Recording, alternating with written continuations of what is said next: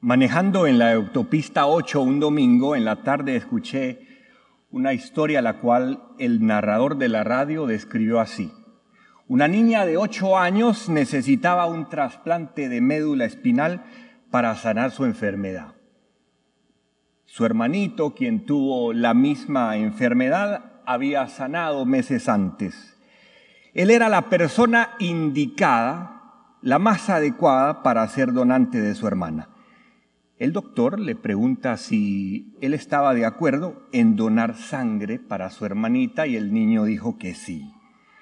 En el día de la operación, los dos niños estaban acostados al lado y todos esos cables, esas agujas estaban pues ya preparadas.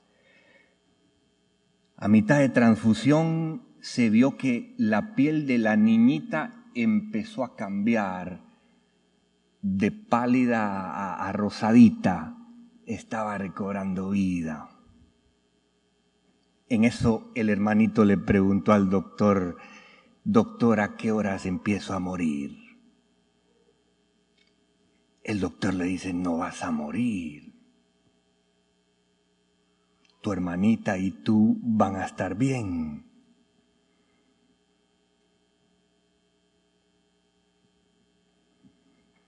El niño pensó que iba a morir para hacer vivir a su hermanita. El narrador de la radio terminó diciendo, ¿y cómo es posible que hermanos y hermanas en este mundo estén peleados como perros y gatos? Hermanos y hermanas que ya no se hablan por años. Ojalá que esta historia mueva sus corazones. Manejando en la ocho, escuchas esa historia, quieres parar.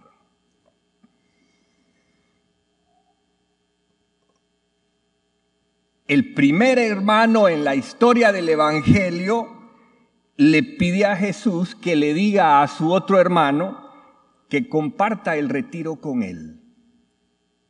Es obvio que hay plata de por medio. Y es obvio de que los hermanos no se hablan. Cuidado porque el afán al dinero separa familias.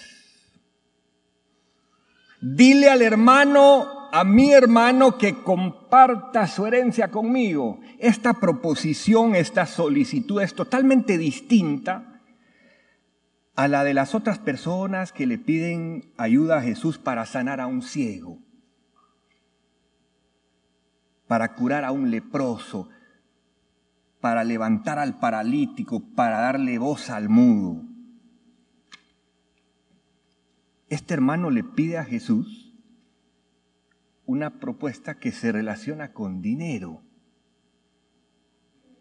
Cuidado que adorar el dinero rompe relaciones familiares, rompe matrimonios. El afán al Dios del dinero corrompe el alma, pierde amigos.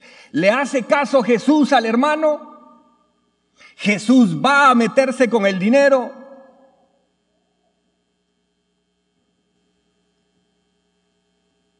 ¿Por qué no hacerle una pregunta distinta a Jesús como, por ejemplo, ¿cómo puedo acercarme más a mi hermano? ¿Qué palabras le digo a mi hermana para captivar su corazón?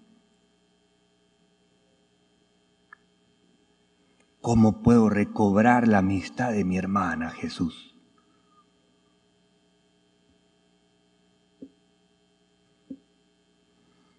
¿Ven la diferencia de cómo preguntar? Porque el amor que no se expresa muere.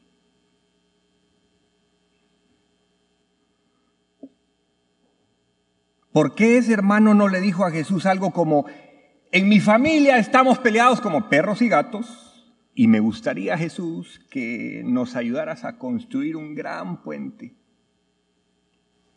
para volver a comunicarnos?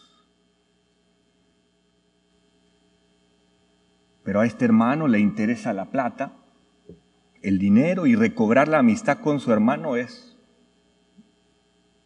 lo de menos. Se enfoca en el dinero. El amor que no se expresa entre hermanas muere. ¿Y nosotros cómo interpretamos esta historia? ¿Qué nos dice esta historia a nosotros? Amor y dinero. Si de casualidad nos encontramos en la misma situación entre dos hermanos en que el dinero tal vez ya nos dividió,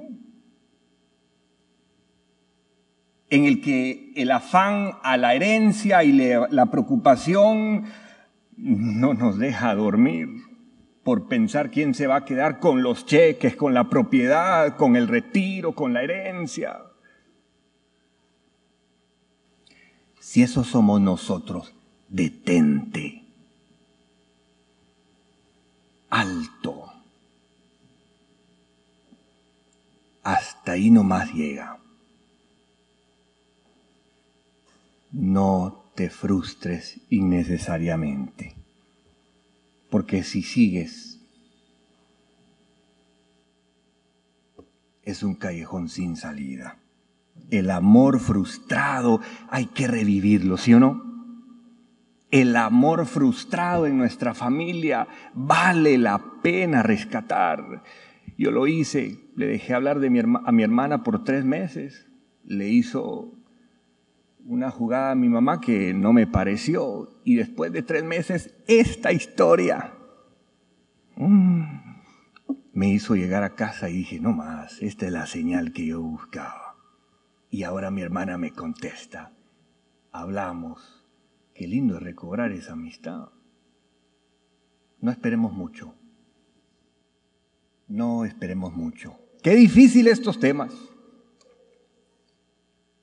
Por un lado tenemos la hermandad, que viene de la relación de sangre familiar, y por el otro tenemos la herencia.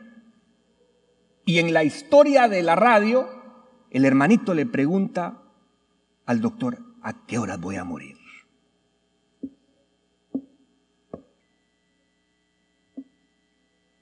Jesús entiende lo que cuesta la herencia.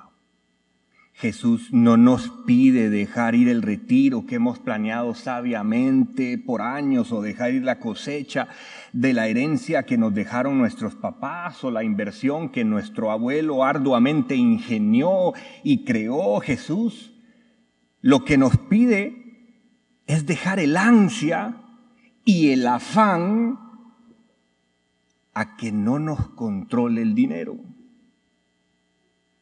Todo lo que implica las ramificaciones del dinero, que no nos esclavice a tal grado de que perdamos la relación con nuestros hermanos y hermanas.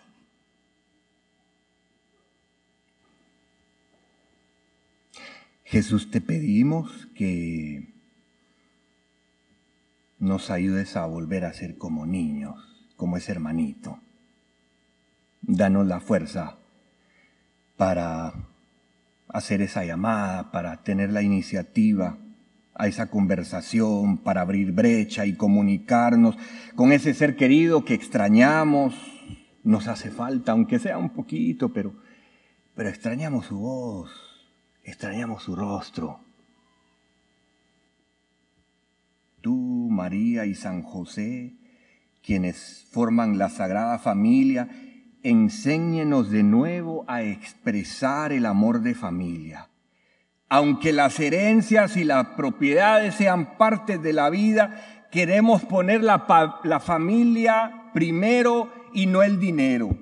Queremos poner lo que las abuelitas nos enseñaron primero y no lo que los bancos prometen. Queremos darte a ti, Jesús, el lugar más importante en nuestra vida. Tú quien expresas amor, que siempre sana, que nunca muere. Todos merecemos una transfusión de Jesús. Todos merecemos una segunda oportunidad. Todavía hay tiempo. El hermanito hizo su parte. Jesús hizo su parte. Hagamos la nuestra.